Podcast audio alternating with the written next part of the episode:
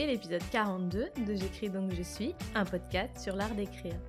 Je suis Émilie, étudiante, apprentie écrivain. Je partage ici ma progression, mes découvertes et mon long cheminement vers l'écriture avec tout ce que ça comporte de doutes, de galères et de questions. Abonnez-vous au podcast pour ne rater aucune publication. Et si vous l'appréciez, la meilleure façon de me le dire, c'est de le partager sur les réseaux et surtout d'en parler autour de vous. Bonne écoute Je vous retrouve ce matin, samedi. Je suis en bien meilleure forme qu'hier, donc c'est très très cool. Hier, j'avais pas trop la tête à déblatérer sur l'écriture, mais aujourd'hui ça va beaucoup mieux, donc euh, je me sens plus à même de vous faire un petit retour sur ces deux dernières semaines. Il m'aura donc fallu deux semaines complètes pour euh, écrire mon projet de nouvelle.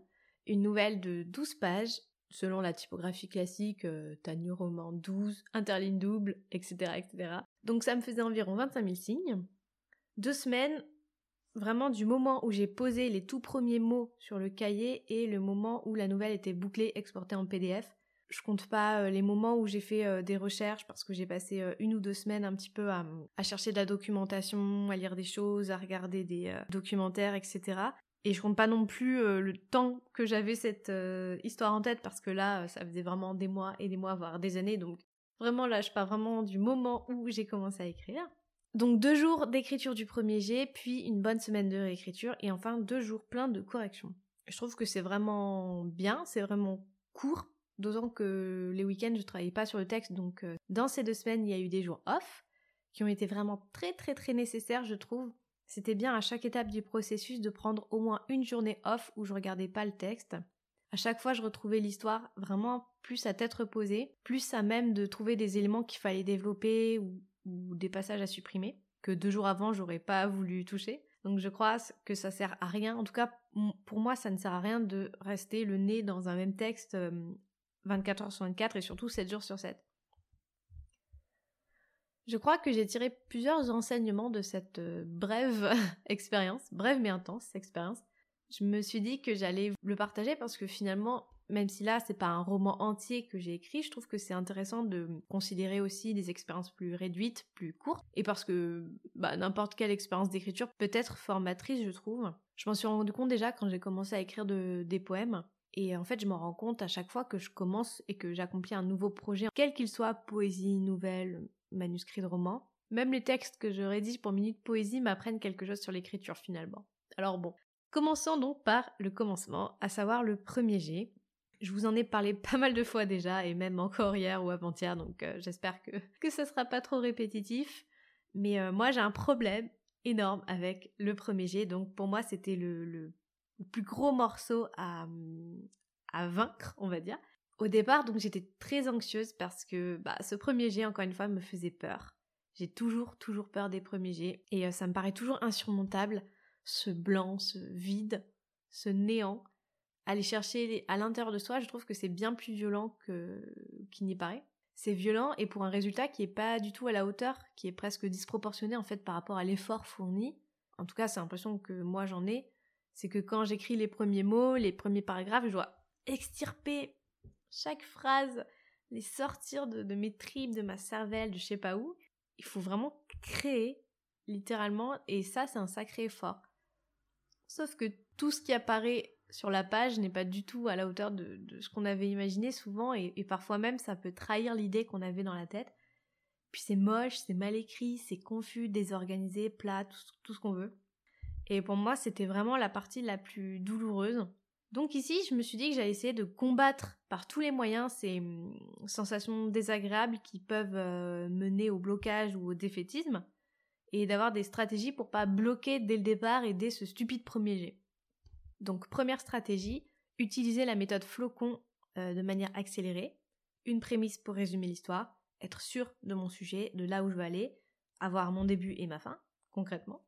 Puis j'ai développé cette phrase en un paragraphe qui résumait les différentes étapes de l'histoire, sa progression, et j'ai même poussé jusqu'à développer toute l'intrigue en un synopsis d'une page.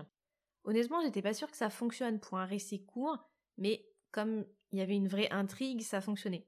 Je précise parce que une nouvelle, ou n'importe quoi d'ailleurs, peut prendre plein de formes différentes.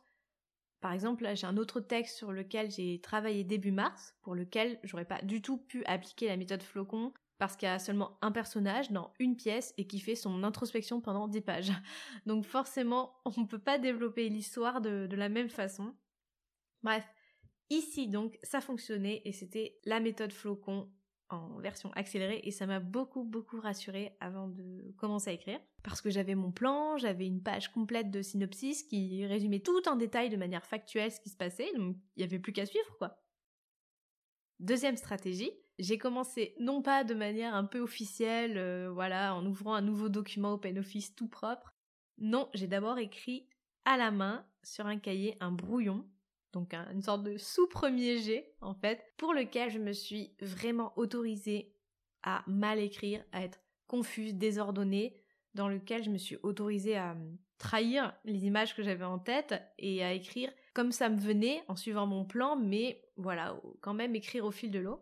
Ça m'a pris une journée pour réaliser ce brouillon. Le lendemain, j'ai repris le cahier, j'ai relu ce que j'avais écrit la veille et j'ai ouvert cette fois le PC pour recopier slash réécrire ce premier jet au propre.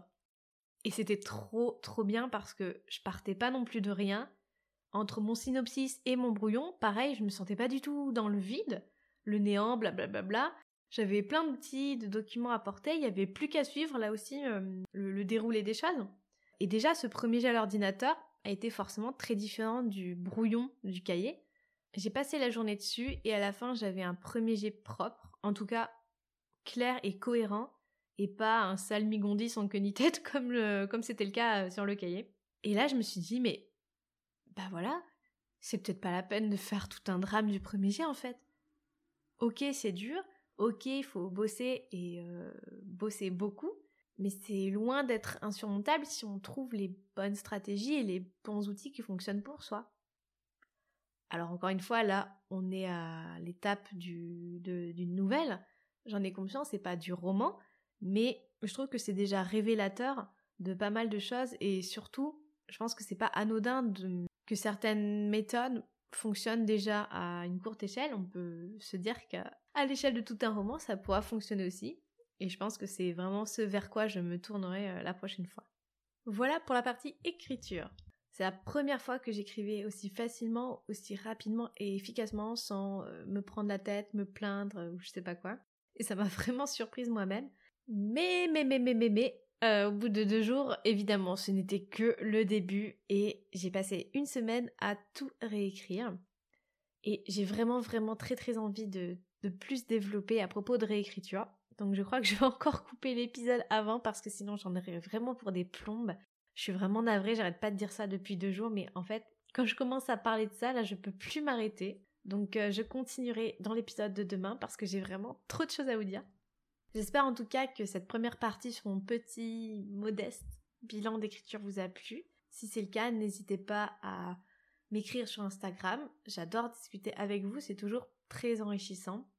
Et euh, merci pour vos retours précédents, vos encouragements ou tout simplement vos messages super enthousiastes. Ça fait vraiment chaud au cœur. Sur ce, je vous dis à demain et d'ici là, portez Merci d'avoir écouté cet épisode. Pour ne rater aucune publication, abonnez-vous au podcast. Comme ça, vous serez directement notifié à la sortie de l'épisode suivant. J'espère que cet épisode vous a plu. Si c'est le cas, n'hésitez pas à m'envoyer un message sur Instagram, sur mon compte Émilie Dezelienne ou sur la page blanche-du-bas podcast. Si le cœur vous en dit, vous pouvez me laisser une note et un avis sur Apple Podcast. Je lirai votre commentaire avec plaisir. Merci beaucoup et à demain pour un nouvel épisode de J'écris donc je suis.